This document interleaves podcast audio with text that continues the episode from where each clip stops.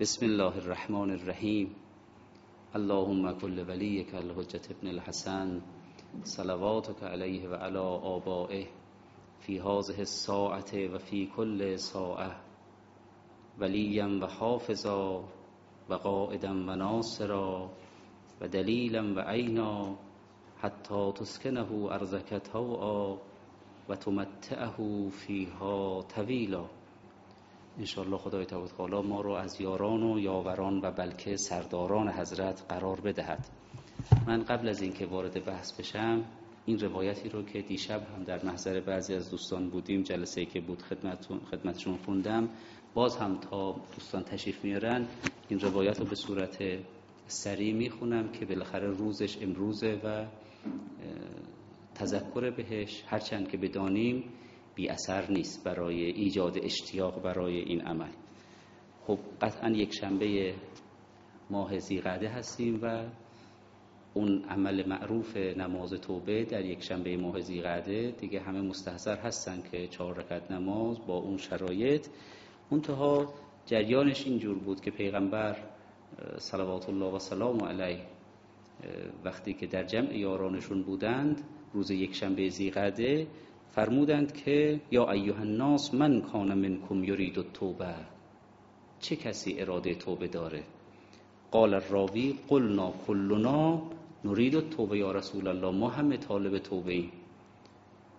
فقال اغتسلوا و توضؤوا و صلوا 4 رکعات و اقرؤوا فی کل رکعتین، که شرایط نماز رو میگه، بعد ذکری هم که برای نماز هست میگه که در مفاتیح هست. ثم قال علیه السلام، من اینا رو فقط از باب تیمون این حدیث و یادآوری تند میخونم چون شاید بعضی از دوستان دیشبم بودن این روایت رو اونجا هم خوندم، فقط همین 2-3 دقیقه‌ای. ثم قال علیه السلام ما من عبد من امتی فعل ذلک الا نودی من السما، از باطن عالم ندا می شود به او یا عبدالله استأنف العمل فانک مقبول التوبه مغفور الذنب و ینادی ملک من تحت العرش، یعنی من تحت العرش مرتبه بالاتری از من السماء، چون سماوات سبع دون العرشن، سماوات سبع دون العرشن. وقتی که میفرماد و ینادی ملک من تحت العرش یعنی پس از افق سماوات سبع که پس از اونها کرسی قرار میگیره و پس از کرسی عرش الهی قرار میگیره، مثلا دو من تحت العرش تو موطن کرسی الهی قرار میگیره که ملکی که متعلق به، حالا اینا تو معارف الهی ما به ازا داره که کرسی احاطه داره بر سماوات و عرش احاطه داره بر کرسی. یونادی ملک من تحت العرش ایها العبد بورک علیک و علی اهلک و ذریتک، این ندا رو میده. و یونادی منادن آخر ایها العبد ترزا خسماک یوم القیامه و یونادی ملک آخر ایها العبد تموت علی الایمان ولا یسلب من کدی، تضمین کرده که کسی که این عمل رو میکنه در قسمت قبل خصما از او راضی میشن و در این قسمت اینکه انسان تا به وقت مرگ ایمانش محفوظ نگه میداره این نماز، این اقتضای این نمازه. حالا بستگی داره به کسی که انجامش میده، اقتضای این نماز است. و یفسح فی قبرک و ینور فی، قبر تو فسیح و گشاده قرار میگیره و اونجا ظلمت نیست. و یونور فی، که اینا هر کدام چقدر آیه و روایات برای این مسئله به خصوص روایات وارد شده که اون تنگی قبر و ظلمت قبر چقدر اونجا هراسناکه و زمان این تنگی و ظلمت زمان کمی نیست، مدت کمی نیست که این در برزخ انسان قبرش تنگ باشه و ظلمانی یا فسیح باشه و چی؟ و نورانی.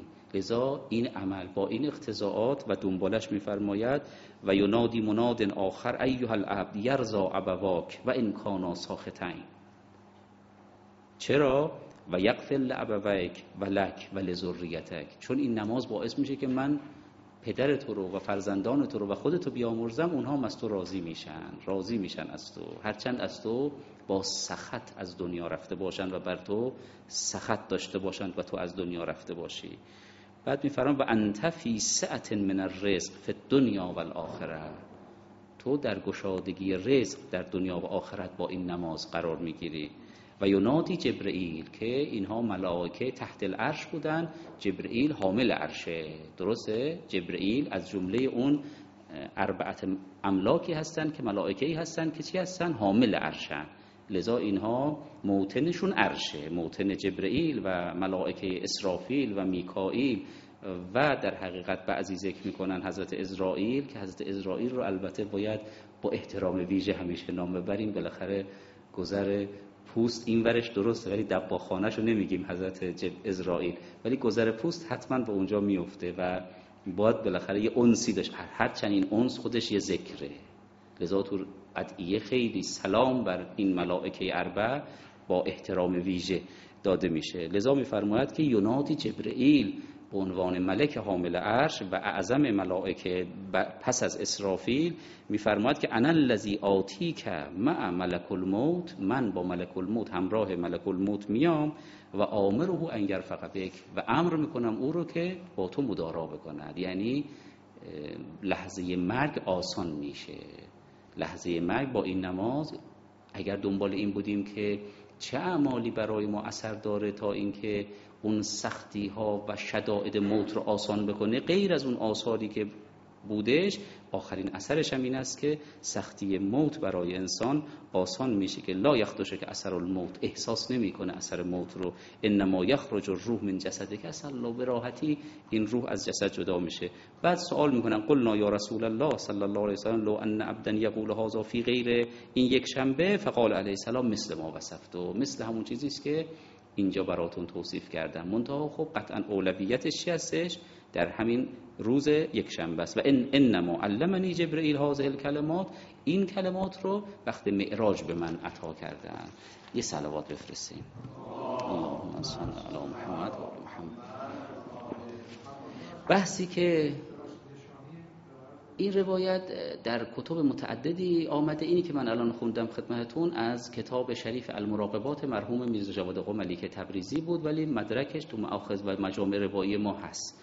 بعد می‌فرماید که در ادامه بحث امروز ما یه بحث سنگین و دقیق و جامع است، انشالله اگر بتونیم اون چارچوب اساسیش رو امروز تثبیت بکنیم، بعد تفاصیلش رو انشالله در روزهای بعد میشه ازش استفاده کرد. بحثی که امروز در دنباله مقدمات بحث المیزان که مرحوم علامه فرمودند واردش میشیم، بحث این است که چی باعث شدش که هر کسی در تفسیر وقتی وارد میشد چی کار میکرد؟ معانی خاصی رو و اون حمل خاصی رو برای تفسیر انجام میداد، با توجه به اعتقاداتی که داشت مثل کلامیون، با توجه به اون مسلماتی رو که گرفته بود مثل فلاسفه، با توجه به اون نگاهی که داشت که علوم تفسیری فقط مربوط به باطنه و حقایق باطنی رو میگه مثل متصوفه، یا بنابر این که فقط آراء ادبی و آرایی رو که شأن نزول اینهایی رو که از صحابه و تابعین رسیده بود طبق اونچه که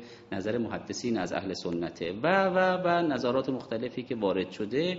ایشون فرمودن که مشکل در کجا بوده؟ آیا مشکل این است که این اختلافاتی که رسید به اون رسوند به اون جایی که تنها اشتراک بین لفظ لا اله الا الله بود و لفظ رسالت، حتی در اصل توحید اختلاف بود، حتی در صفات الهی اختلاف بود، حتی در قوی‌ترین و شدیدترین معارف دین، اصل نوع نبوت، حیطه نبوت، گستره، همه اینها اختلاف شده بود. هر آیه‌ای که وارد میشد برداشت‌های مختلفی بود. آیا لفظ اشکال داره؟ آیا معنی از لفظ مبهمه؟ نه، قطعا معنی از لفظ مبهم نیست و اختلاف برگشته به این که لفظ روشن نیست نمیکنه، بلکه لفظ عربی مبینه و هر کسی چه عربی رو بلد باشه چه رجوع بکنه میتونه این لفظ رو چکار بکنه؟ معنا بکنه. اغلاق لفظیه در کار نیست. اینجا هیچ کسی تو آیات قرآن نمیتونه الفاظ رو بره بگه این لفظ اغلاق داره و معنیش روشن نیست، چون ادبیات عرب مطابق اون عربی مبین حرف زده شده. ایشون میفرماید که پس اختلاف به این بر نمیگرده که مفهوم لفظ مفرد یا جمله به حسب لغت و عرف عربی مبهم باشه، بلکه کسی که عارف به اسالیب لغت و اسالیب کلام عربی هست میتونه این در حقیقت این رو بیابه. و لیس بین آیات القرآن و هی بز آلاف آیه، چند هزار آیه است، آیتون واحده ذات اغلاق. هیچ یه آیه‌ای که بگن این معنیش معلوم نیست اینا نداریم. و تعقید فی مفهومها به حیث یتحیر الذهن فی فهم معناها، مفهوم آیات مبهم نیست که ذهن نتونه بفهمه. و کیفه و هو افصح الکلام و من شرط الفصاحت خلو الکلام عن الاغلاق و تعقید. خب قطعا همینجوریه، گره در کار نیست. حتی ان الآیات المعدودت من متشابه القرآن، اون آیاتی که عنوان متشابه داره مفهومش روشنه، اما این که مصداق این چیه، آیا منسوخ شده یا نشده، یعنی این حقیقتش قابل بحثه و ابهام توشه، نه خود مفهوم آیه. و الا خود مفهوم آیه حتی در آیات منسوخه مبهم نیست. لذا می‌فرماید که اونجا هم تشابه فی المراد منها و هو ظاهر، که تشابه در مفهوم نیست بلکه تشابه در مراده، که حالا این مرادم بحث جد براش مفصلی شده که مراد استعمالی و مراد جدی و اینا الان نمیخوایم وارد بشیم. و انما الاختلاف، اما اختلاف از کجا نشأت گرفت؟ انما الاختلاف کل الاختلاف فی المصداق، یعنی وقتی که این مفهوم روشن بود همه معنای این لفظ رو میدونستن، درسته؟ برمیگرده به مصداق. این بحث بسیار دقیقی است. حالا عرض میکنم که امام میفرماید این اصلی است که اگر کسی درش درست فکر بکنه، اون که فرمودن در حقیقت عبادت ساعت افضل از تفکر ساعت افضل از عبادت 60 ساله، میگه یکی از مصادیقش همینه. ایشون میفهم امام، حال جملهش براتون میخونم، یکی از مصادیق این که تفکر ساعت افضل من عبادت 60 سنه، که در حقیقت سنه اگر از 60 سال عبادت افضله، میگه یکی از مصادیقش اینه. چرا؟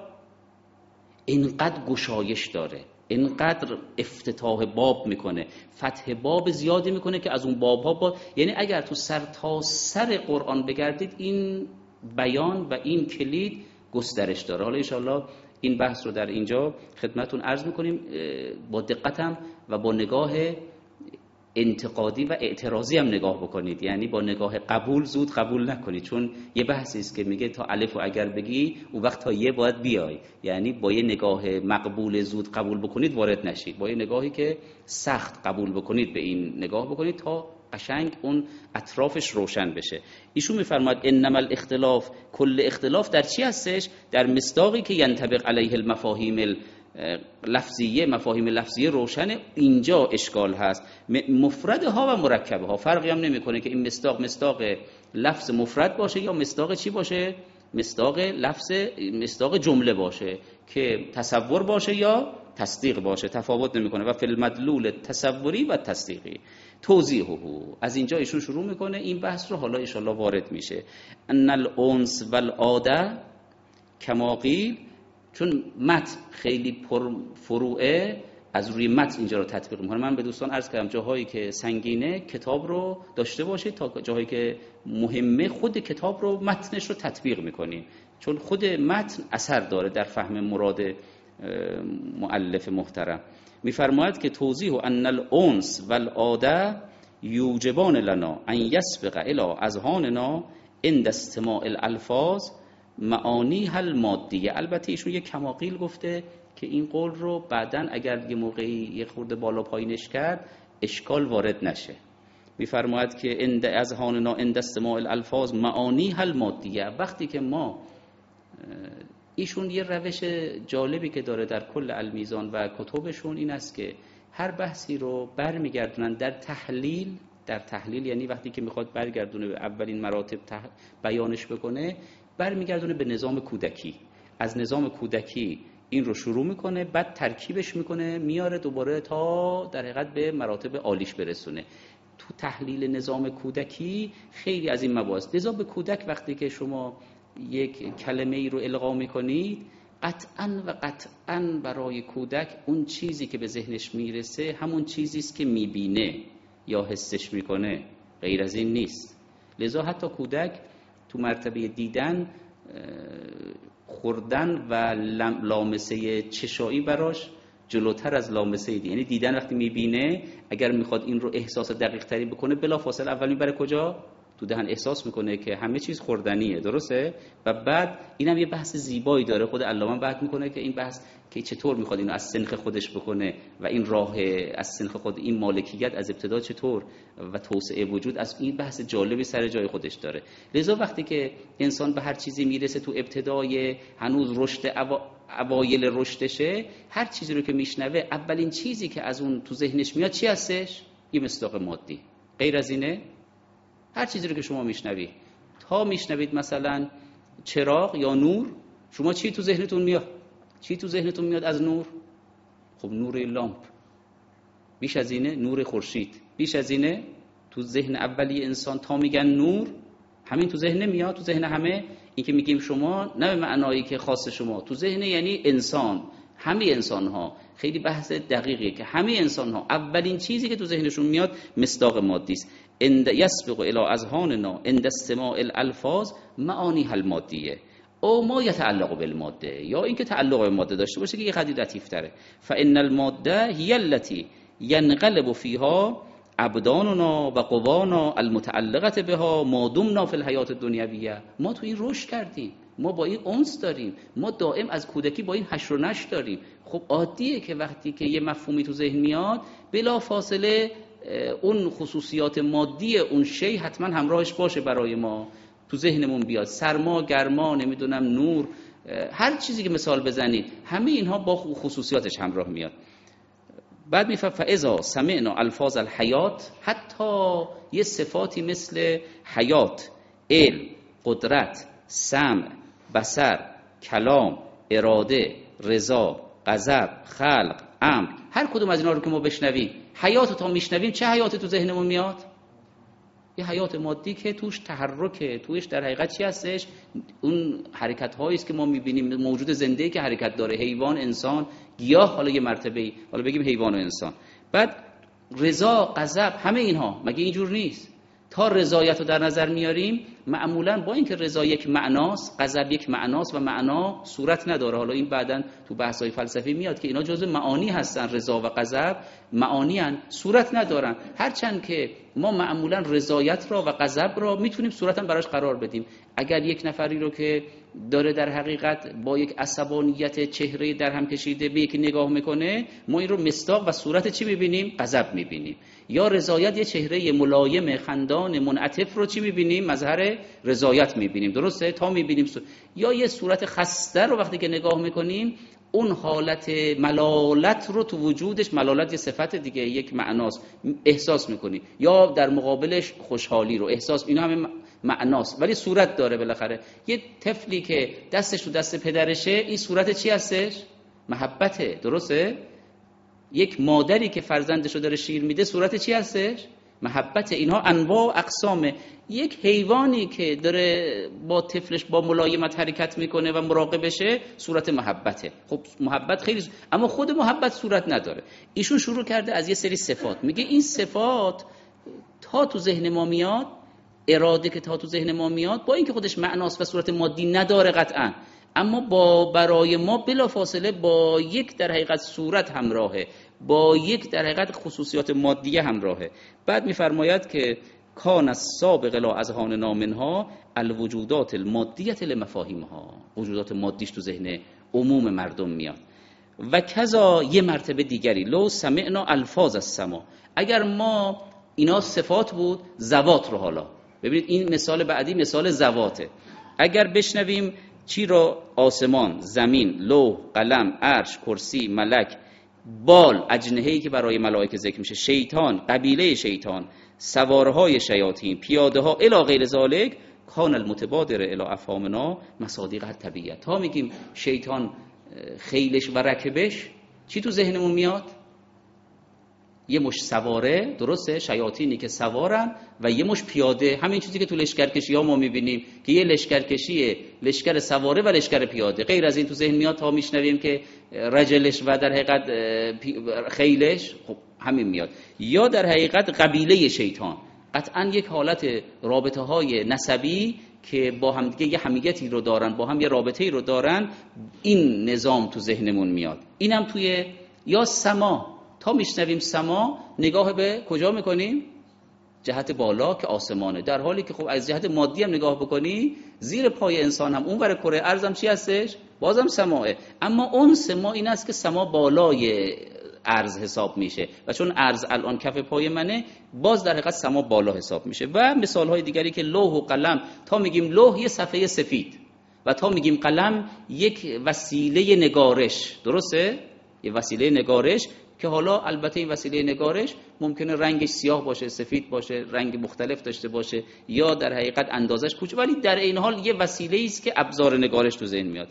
بعد میفهم و اذا سمعنا، بازم اگر ما شنیدیم ان الله خلق العالم و فعل کذا و علم کذا و اراد او یرید او شاء او یشاء کذا قیده الفعل بالزمان. اگر میگیم خدا شاء میگیم در گذشته این کارو کرده، اگر میگیم یشاء میگیم در آینده این کارو میکنه، نمیگیم اینا رو، یعنی تو ذهنمون بلا فاصله زمان افعال اراده بلا فاصله یه زمان گذشته میاد که انجام داده، یرید و زمان حال و آینده تو ذهنمون میاد.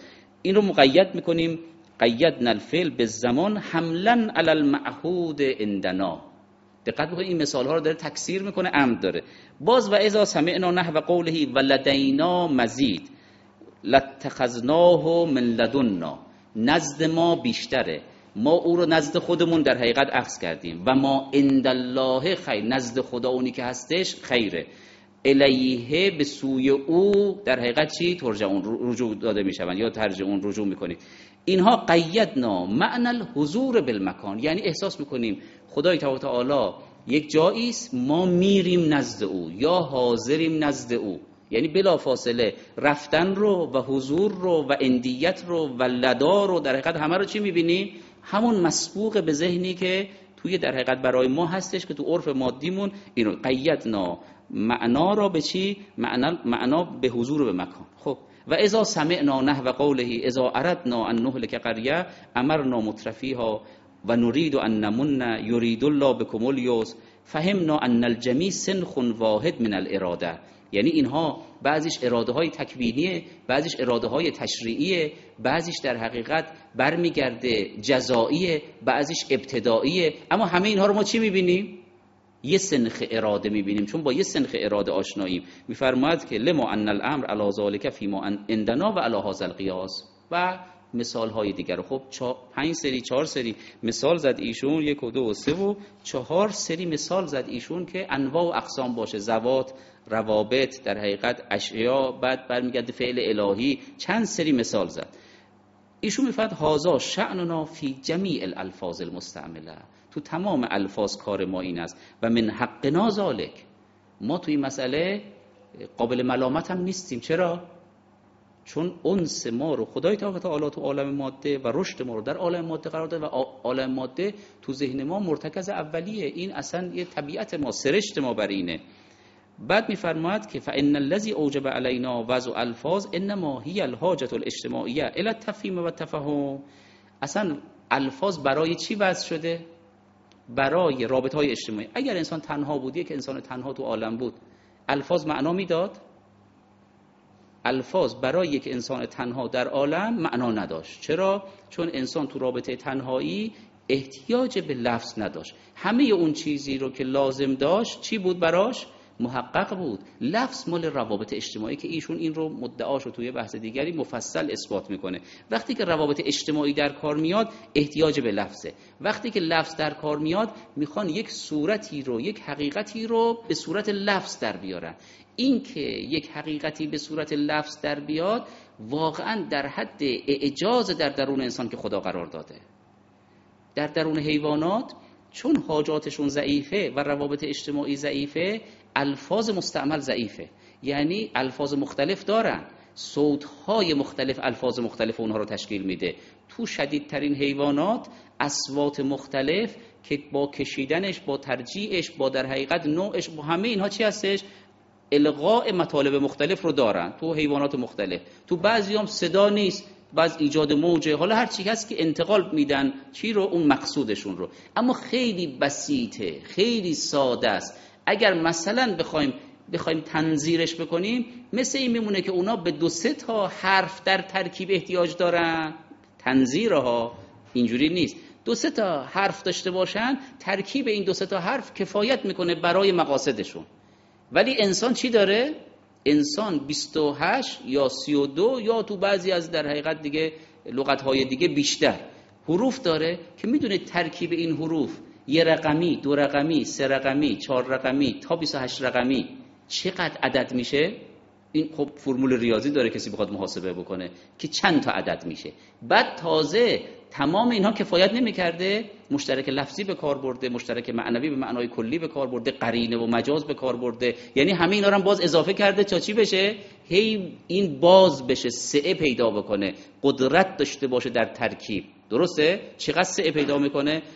اگر سه تا حرف ترکیب بخوان بشن، سه تا حرف بخوان ترکیب یه رقمی، دو رقمی، سه رقمی بشن، شما حساب کنید خودتون با قلم قابل، حالا رو عدد بیارید 1 و 2 و 3 خیلی قابل محاسبه تره. بعد اگر 4 تا میشه یه دفعه، 4 تا که میشه تصاعدی با توان بالا میره، اینجوری نیستش که یه دفعه یه ذره بالاتر بره. اگه 5 تا بشه یه دفعه عدد قبلی به توان میرسه، یعنی اینجوری نیستش که یه ذره بیشتر بشه، 2 برابر بشه، 3 برابر بشه، نیست، یه دفعه توان پیدا میکنه. حالا حساب کنید 28 حرف، اونم تازه باب مشترک لفظی مفتوح، تازه در حقیقت باب قرینه هم چی هستش، خودش یک باب وسیعی در ادبیات که الفاظ با قرینه میتونن چی بشن، در اون غیر موضوع لهشون به کار برن به علاقه هایی که در حقیقت در اونجا هست. ایشون میفرماید که فوزعنا چون اجتماع در کار هستش، حاجت اجتماعی به تفهیم و تفهم و اجتماع انما تعلق به الانسان لیستکمل به فی الافعال المتعلقه بالماده و لواحقها. حالا این یه بحث دقیقی داره، چون انسان میخواد تو این عالم ماده و اون افعالی که متعلق به عالم ماده است استکمال پیدا بکنه، اجتماع لازمشه و اجتماع اگر لازم شد تفهیم و تفهم حتما ضرورت داره. پس اگر تفهیم و تفهم ضرورت داره، فوضعنا الالفاظ علائم لمسمیاتها، الفاظ رو وضع میکنن علامت برای مسمیاتش که اون مقصوده، التي نريد منها. این نکته است که ایشون اینجا داره اون بزنگاه مطلب رو اینجا بیان میکنه، التي نريد منها، از اون مسمیات ما چی اراده کردیم، منها رو به چی بزنیم، التي نريد، از مسمیات قایاتی را و اقراضی رو که عائد به ماست. پس الفاظ برای مسمیات، درسته؟ مسمیات برای چی هستش؟ قایات و اقراضی که ما لازم داریم، برای این در حقیقت چون احتیاج داریم تو روابط اجتماعیمون برای استکمال مسمیاتی رو در نظر داشته باشیم که اون مسمیات به خاطر اون الفاظ رو وضع کردیم که بتونیم تفهیم و تفاهم داشته باشیم. اگر کسی اینجا این الف رو قبول بکنه که مسمیات به خاطر قایات و اقراضه، اون موقع تا آخرش رو باید بیاد.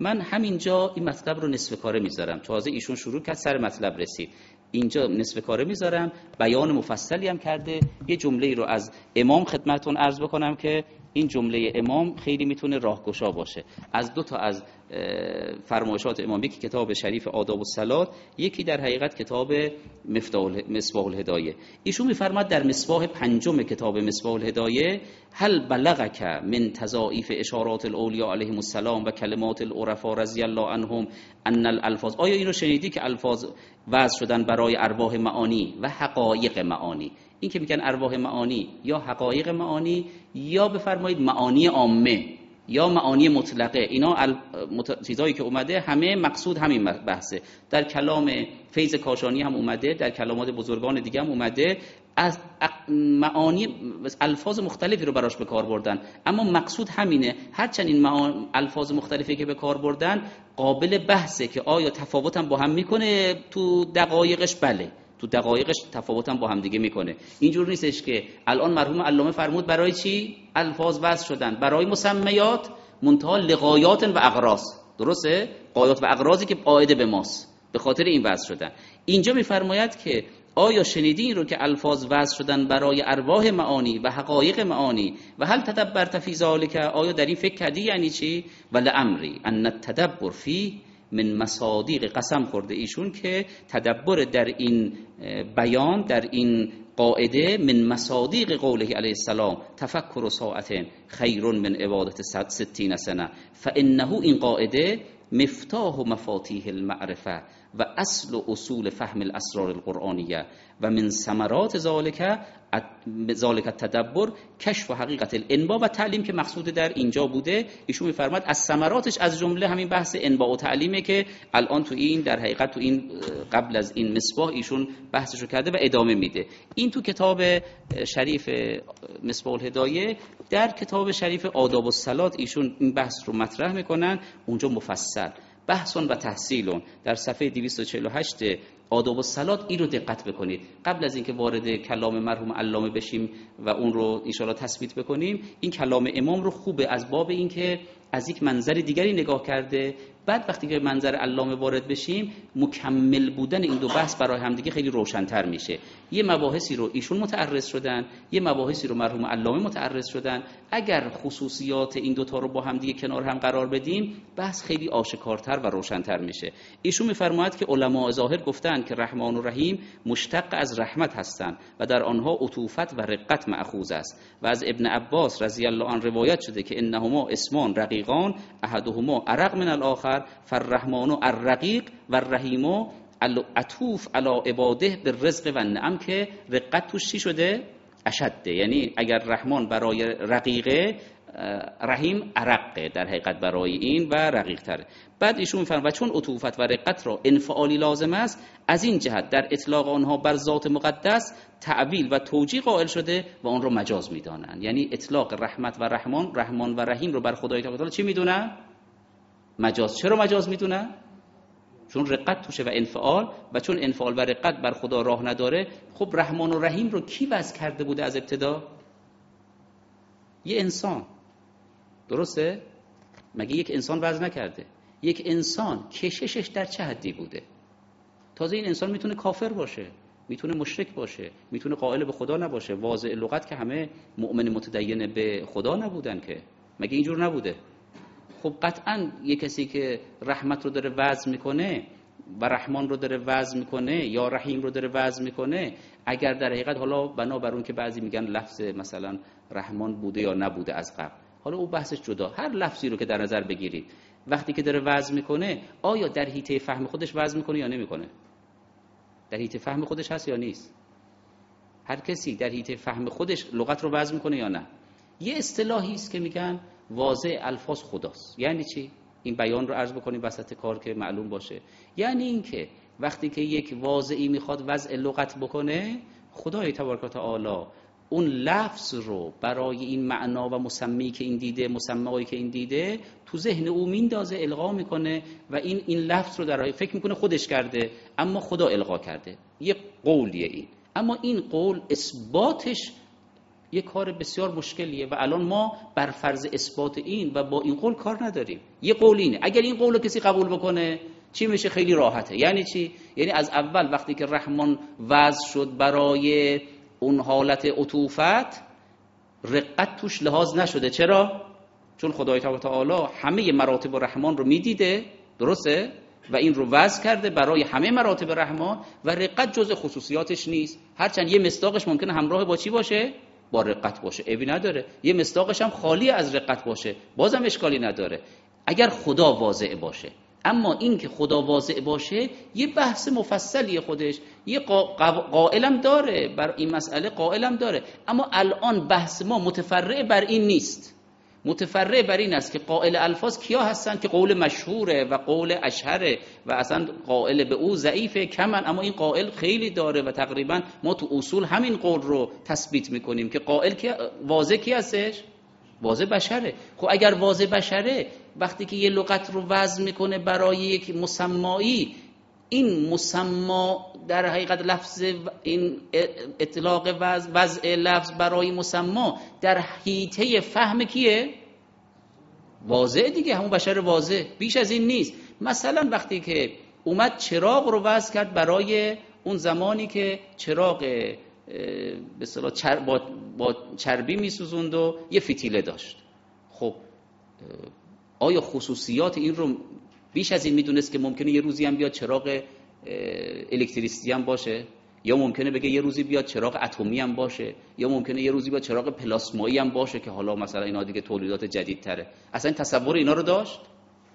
که اصلا هیچ اون بند و بیل همه اجزایش تغییر کرده، همه اجزایش. یعنی اگه کسی این دوتا رو بذاره کنار هم دیگه بگه این دوتا چراغی که اون زمان بود با چراغی که اینجا، بدون اینکه تا به حال اینا رو دیده باشه، آثار بگه اینا چه نسبتی با هم دارن، هیچ تشابهی بین اینا نیست، هیچ تشابهی بین اینا نمیبینه. اما اطلاق چراغ بر او حقیقت بود، بر بعد از اون هم حقیقت بود، بر بعد از اون تا امروز هم بر دقیق ترین چراغ ها حقیقت هست یا نیست. کسی میگه این چراغ اطلاقش بر مهتابی اطلاق چراغ مجاز بوده، کثرت استعمال حقیقتش کرده، کسی این رو میگه؟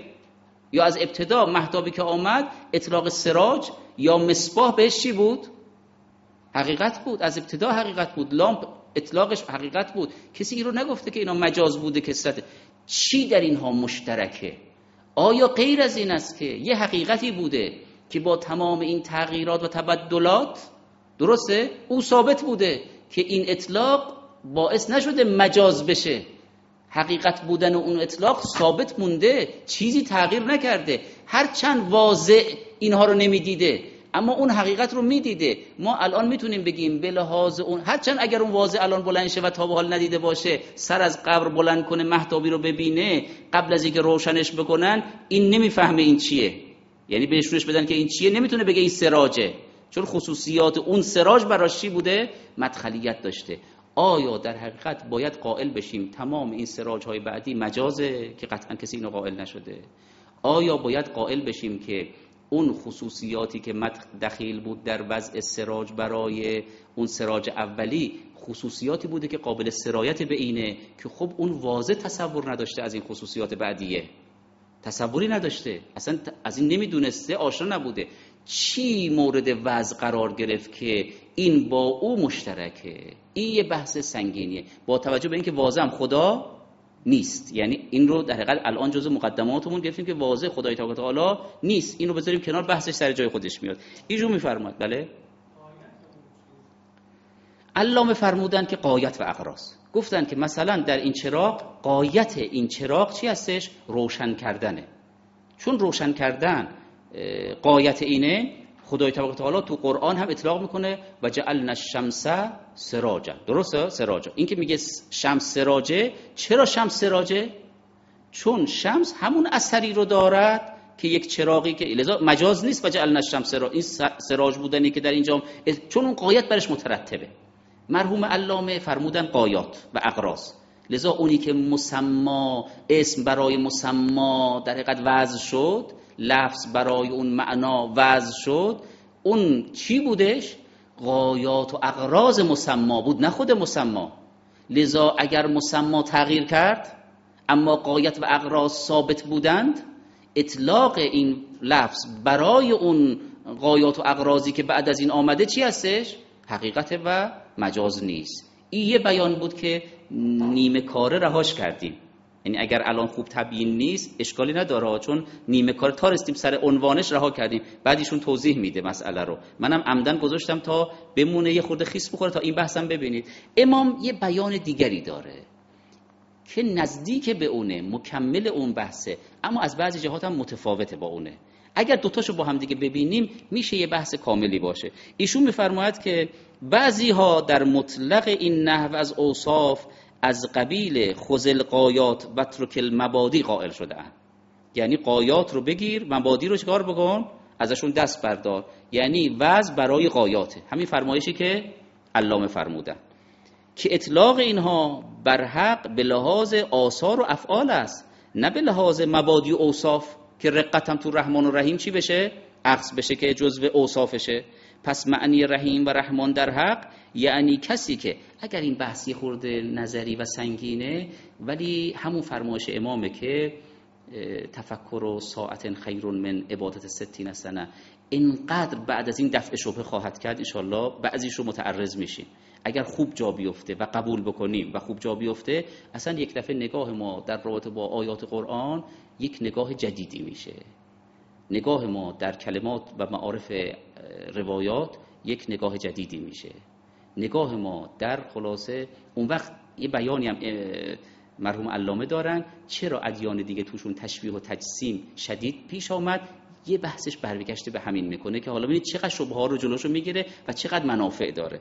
ایشون میفرماید که پس معنی رحیم و رحمان در حق یعنی کسی که معامله رحمت میکند با بندگان، نه اینکه یعنی رقت توشه، بلکه معتزله جمعی اوصاف حق را چنین دانستند یا نزدیک به این و بنابراین اطلاق آنها بر حق نیز مجاز است، با اینکه بگیم که در حقیقت چی هستش، خصوصیات در اون شرط بوده در این شرط نباشه و در هر صورت مجاز بودن بعید است، که اگر بخوایم بگیم همه اینها اوصاف مجازن، قطعاً با قولی که گفته شده مجاز بودن بعیده، خصوصا در رحمان که بنابراین امر عجیبی باید در رحمانم که اون روایت که در تو رحمانه که این اسم اختصاص داره به خدای تعالی و دیگری متصف به اون نیست که حالا اون تو بحث خودش میاد، و آن این است که این کلمه وضع شده برای معنایی که استعمال در آن جایز نیست و نمیشود، که اگر بگن در غیر کسی رو بخوان رحمان نام ببرن باید بگن عبدالرحمن. حالا تو روایت که اگر یادتون باشه بحث داره این تو جای خودش.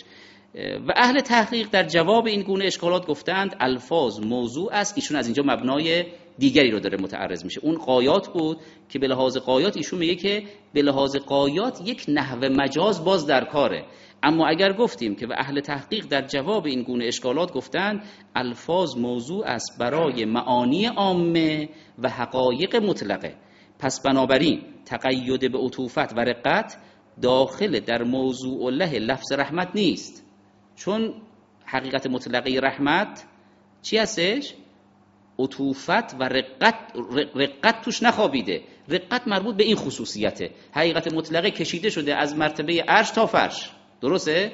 معنی عامه شامل، معنی عامه یعنی مفهوم عام، مفهوم عام رحمت یک مفهوم عامی است که صدق میکنه بر تمام مصادیق رحمت، بر تمام مصادیق رحمت، و لفظ رحمت هم وضع شده برای چی؟ برای معنی عام، هر چند اون کسی که وضع کرده توجه به این معنی عام ندارد یا توجه به این حقیقت مطلق ندارد، اصلا لزومی نداره که او توجه به این داشته باشه، هرچند او یه مصداق رو دیده اما به لحاظ این معنای عام این رو وضع کرده، لذا اگر این مصداق تغییر میکنه اون معنای عام توش محفوظه، اطلاق لفظ برش دوباره حقیقت مجاز نیست. نه، توجه لزوم نداره، توجه به معنا به وجه لزوم داره. یعنی چی؟ یعنی توی این شی، توی این مسما اون مصداق اون معنا رو می‌بیند، اون کمال. حالا می‌بینیم چجوری تفکیک میشه بین اینها کرد، که اون چیزی رو که وضع شده چجوری میشه بین خصوصیات مصداق و در حقیقت اون معنای عام تفکیک کرد که صدق بکنه بر همه اینها و واضح هم مجاز نشده باشه کارش، نگاه واضح هم رعایت شده باشه. اجازه بدید خود جلوتر ایشون بیان میکنه. بعد میفرماد پس این بحث دقیقی ها، یعنی اگر یه خورده دقتتون، الانم که داره وقت میگذره، حداقل من تندتر اینو بخونم این بحث تمام شه. و از اذهان میفرماد در موضوع الله رحمت تقید به عطوفت و رقت داخل نیست و از اذهان عامیه این تقید تراشیده شده و الا در اصل وضع دخالت ندارد و این مطلب به حسب ظاهر بعید از تحقیق است. چرا بعید از تحقیق است؟ اگه کسی این حرفو بزنه میگه این اهل تحقیق گفتن، اما میگه بعید از تحقیق است. چرا؟ زیرا معلوم است که واضح نیست، یکی از همین اشخاص معمولی است. اشکال شما بعد دوباره برمیگرده ها، یکی از همین اشخاص معمولی بوده و معانی مجرده و حقایق مطلقه را در حین وضع در نظر نگرفته. بله اگر واضح حق تعالی یا انبیا باشند به وحی و الهام الهی، همون بحثی که اول عرض کردیم، از برای این مطلب وجهی هست، ولی آن نیز ثابت نیست. بالجمله ظاهر این کلام مخدوش است، ولی مقصود اهل تحقیق نیست، معلوم نیست این ظاهر باشد، یعنی همین که الان به راحتی بیان کردیم و به راحتی هم چیکارش کردیم، خدشه برش وارد کردیم، ولی مقصود اهل تحقیق نیست، معلوم نیست این ظاهر باشد، بلکه ممکن است در بیان این مطلب چنین گفت. حالا یه تقریر دیگری از این بیان میکنه. چنین گفت که واضع لغات گرچه در حین وضع معانی مطلقه، در حین وضع معانی مطلقه مجرده را در نظر نگرفته است، در حین وضع معانی مطلقه مجرده را در نظر نگرفته، ولی آنچه که از الفاظ در ازای آن وضع شده همان معانی مجرده مطلقه است. یعنی چی؟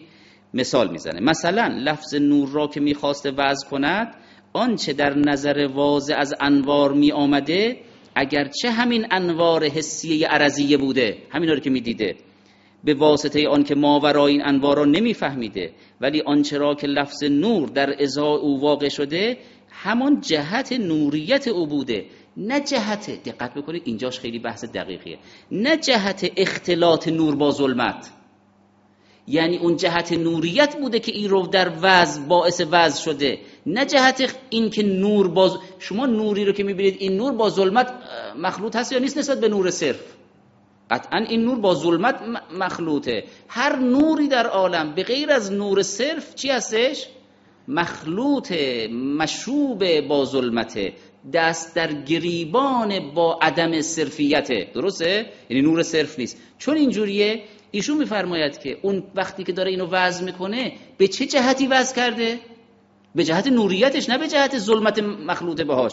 چون اینجوریه مثلا لفظ نور را که میخواسته وضع کند آنچه خیلی حرف سنگین و دقیقه در نظر واضح از انوار میومده، اگرچه همین انوار حسی عرضیه بوده به واسطه آن که ماورای این انوار را نمیفهمیده، ولی آنچه را که لفظ نور در ازای او واقع شده همان جهت نوریت او بوده، نه جهت اختلاط نور با ظلمت، که اگر از او سوال میکردن که این انوار عرضیه محدود نور صرف نیستند بلکه نور مختلط به ظلمت و فتور است، آیا لفظ نور در ازای همان جهت نوریت اوست یا در ازای نوریت و ظلمانیت اوست؟ به ضروره جواب آن بود که مقابل همان جهت نوریت من دارم وضع میکنم، به ظلمتش در اینجا کار ندارم، من به لحاظ او دارم وضع میکنم و جهت ظلمت به هیچ وجه دخیل در موضوع الله نیست. چنانچه همه میدانیم که واضح که لفظ نار را وضع کرده در حین وضع جز نارهای دنیایی در نظر او نبوده و آنچه اسباب انتقال او به این حقیقت شده همین نارهای دنیایی بوده و از نار آخرت و نار الله الموقده التي تطلع على الافئده